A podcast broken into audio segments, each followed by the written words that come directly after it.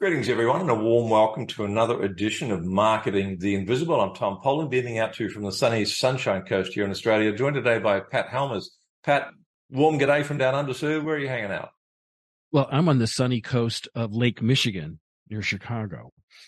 So, and, and, it is it is sunny on the coast there, Lake it's Michigan. A, it's a although it's November, it's actually been a nice day today. It's perfect. Um, it little, did little... snow last week, but today oh. is in the 60s. Oh so, wow! Okay. So, so well, look, th- thanks for turning up, Pat. For those who don't know Pat, he's a software engineer turned startup sales manager. That means he's got an ability for clinical dissection of what's going on in the sales process. So he can unpack that just the same as a software engineer would be unpacking bugs from a line of code. He's dedicated himself to helping others find success using non-pushy sales. He's the author of a new book titled The Tao, T-A-O, The Tao of Sales Babble leads us nicely into the title of this little interview, which is How to Sell with the Tao of Sales Babble. Pat, let's get into it. I'm sure we'll unpack what's the Tao of Sales Babble is on the way through, but let's kick off with question number one. Now, seven minutes starts now. Who's your ideal client? Podcast is really centered on business to business people, people who are selling to other businesses. In fact, Tom, you've actually been a guest on Sales Babble. I have. you know, so it was, it was enjoyable experience too. It was fun. Yeah, it was a lot of fun. You know, commonly these are difficult sales. They're enterprise sales. They're not one and done's. It's not right. like you can close them on the very first meeting. It takes a while to build a relationship and to figure out the organization that you're selling to. Commonly people buy these products and services collectively. So they've got a way of doing things and and the seller is more or less kind of a shepherd. They kind of shepherd this flock into a in, into a direction of making a decision that's that's good for them. And so there are some real challenges in selling to those larger corporations, multiple stakeholders, perhaps committee meetings, um, advisory boards. You've already alluded to the fact that they might have protocols in place. This is how we do things around here. And so tell us, is the problem you solve, this is question two, is it negotiating those hurdles? What, what, how would you define the problem that you solve for your ideal clients? I think the biggest problem for them is to, to discover them and kind of coach them actually to be fully understanding their own problems and their own challenges and their own aspirations. Lots of times people haven't really fully thought that out. What they've done is they've like, oh, there's a solution. I wonder if that's it and kind of run towards that. And as a sellers, our job is really to like kind of dig deeper into that and to truly understand what are the things that they really want to get to? Where do they want to be? And, and sellers often are poor at doing that and buyers oftentimes are poor at doing that. Yeah, 100%. It's normally a bit of a mess at both sides. It is. So it's the blind leading the blind. Sometimes. let's let's your your ideal client. What's going on? So so question three is what are the symptoms of people who are selling to larger corporations? How do they know they need what you've got? What what are, what are the symptoms of of their day to day selling experiences? Well, you could go through the whole the whole process of sales and see struggles with that. A lot of people in the business space are really good at what they do, especially when it comes to smaller companies or founders or startups. They know they they know their technology or they they know their skills, but they're terrible at selling. So they're afraid to pick up the phone. In business, the phone is still very very powerful. We don't use the phones very often in private life hardly anymore but in business, it's re- it's really important. So they're afraid to pick up the phone. They're unsure what to say. People have a tend to vomit about their thing and not really ask a lot of questions about them. Turns out becoming very pushy and kind of like a lot of founders have a lot of hubris and think every issue out there they can solve. And then that's not the case at all.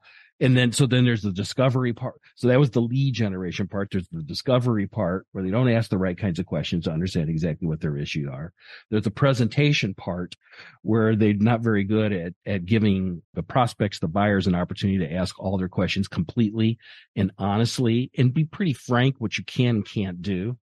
And then and then the, and then a lot of people struggle with closing they don't really know how to ask for the job business they're like the the, the buyer's going this looks like pretty good that's pretty good and they and sometimes people expect the buyer to like actually say well i'm going to buy when in reality maybe it makes more sense for you to ask some closing kinds of questions and there and if you do all the previous stuff right these things kind of happen naturally Right, right. So in, in a quick seven minutes, I guess that I guess that's about it. Right, right. So, so there's a lot of symptoms there, folks. That yes, if you're if you're listening to this, you'll be able to probably tick those boxes and go, yeah, that that sounds like what I've been doing, what I've been experiencing. But you've also itemized some mistakes there. For example, people at the wrong time telling the prospect more about their product as opposed to discovering what the prospect is after. Do you find one of the oh, common oh, yeah. mistakes is also that the person doing the selling is doing too much talking? Is that a big one?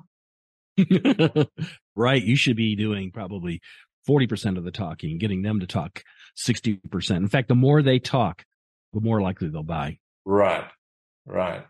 Do you think, a bit of a curveball question, but do you think that it's feeling nervous in the sales conversation is what stimulates people to talk too much? I think people are just don't empathize enough with their customers, with their prospects. Right. Right. So it's it's more about me, my product, what I want, as and opposed to them. sitting in the seat of the person that see, I, I see this as a caregiving. I see the sales profession as almost like caregiving. We're like nurses. We're like we're here to help people walk through. Right. We're like social workers. Yeah, yeah. So so if we truly care, we're bartenders, we're caring about people's yeah. we're, we're, we're, we're caring about people's needs. We're caring about what they want. We're mm-hmm. caring about what will work for them. And, and if our product or service is a fit, rather than caring more about selling something. Th- mm-hmm. thanks for that, because I think that pulls back the lid on, yeah, it summarizes what you've been saying pretty well. And that is that it's, it's the, the empathy, the discovery, the caring. What would you say is there's so much to unpack here. I'm, I'm going to give you more resource in a second. But right now, Pat, what would you say would be one thing that someone listening to this could do, which would take them a step in the right direction of the Tao or sales babble? Not going to solve the whole problem, but it might take them a step in the right direction. I think if you adopt an attitude of reciprocity, that I'm here to help them and they'll be helping you. If you have reciprocity in your head, then you won't be thinking about that it's a contest, that it's a competition. It's right. more of about partnership. So go into it offering, helping and caring and asking as opposed to just trying to flog a product. That's going to open the doors of reciprocity nine times out of 10 with everyone apart from narcissists and sociopaths. And you don't want them as clients anyway. so let's let's give folk that resource. Where can people go to find out more? Because you've got a, such a terrific podcast. You're interviewing, with me as the exception, you're interviewing very interesting, very mm-hmm. pe- people who can give a lot of valuable information. How can people go and sign up for your stuff? It's easy peasy to find. If you go to salesbabble.com, I'm on all the podcast apps. I'm in Spotify, i iTunes. Right. I'm easy peasy to find. The website's easy to find and all the and all the links that we have in there. Currently, I'm working on a book called The Tao Sales Babble. I'm using the podcast as a as a way of as a commitment device to make me write a little bit about it every week, and that has really really been working. Right. And, it's it's going to be the the Tao Te Ching of sales, right? This is the Tao Te Ching. It's Lao Tzu, where everything is interconnected. Everything is built upon one another. Yeah. Love the Tao. All right. Last question. 25 seconds left. What's the one question I should have asked you but didn't? And the answer, please. Can anybody be a good seller? And? Yes. Yeah. You may not be the greatest seller in the world, but I believe we have internally in us a desire to help others. Think about your family, your friends, and all the people that matter in your life. If something, some terrible thing happened to them, you'd be quick to ask. You'd be quick to ask, how can I help? How can I help? How can yeah, I help? Yeah. Same if you take that attitude to your prospective buyers, you will find success. It's going to be, and it's going to help you relax as well during the process because you're no longer focused on you and what you want. You're focused on helping others. Pat Helmers, thank you so much for your wisdom and your insights. Tom, thanks for having me.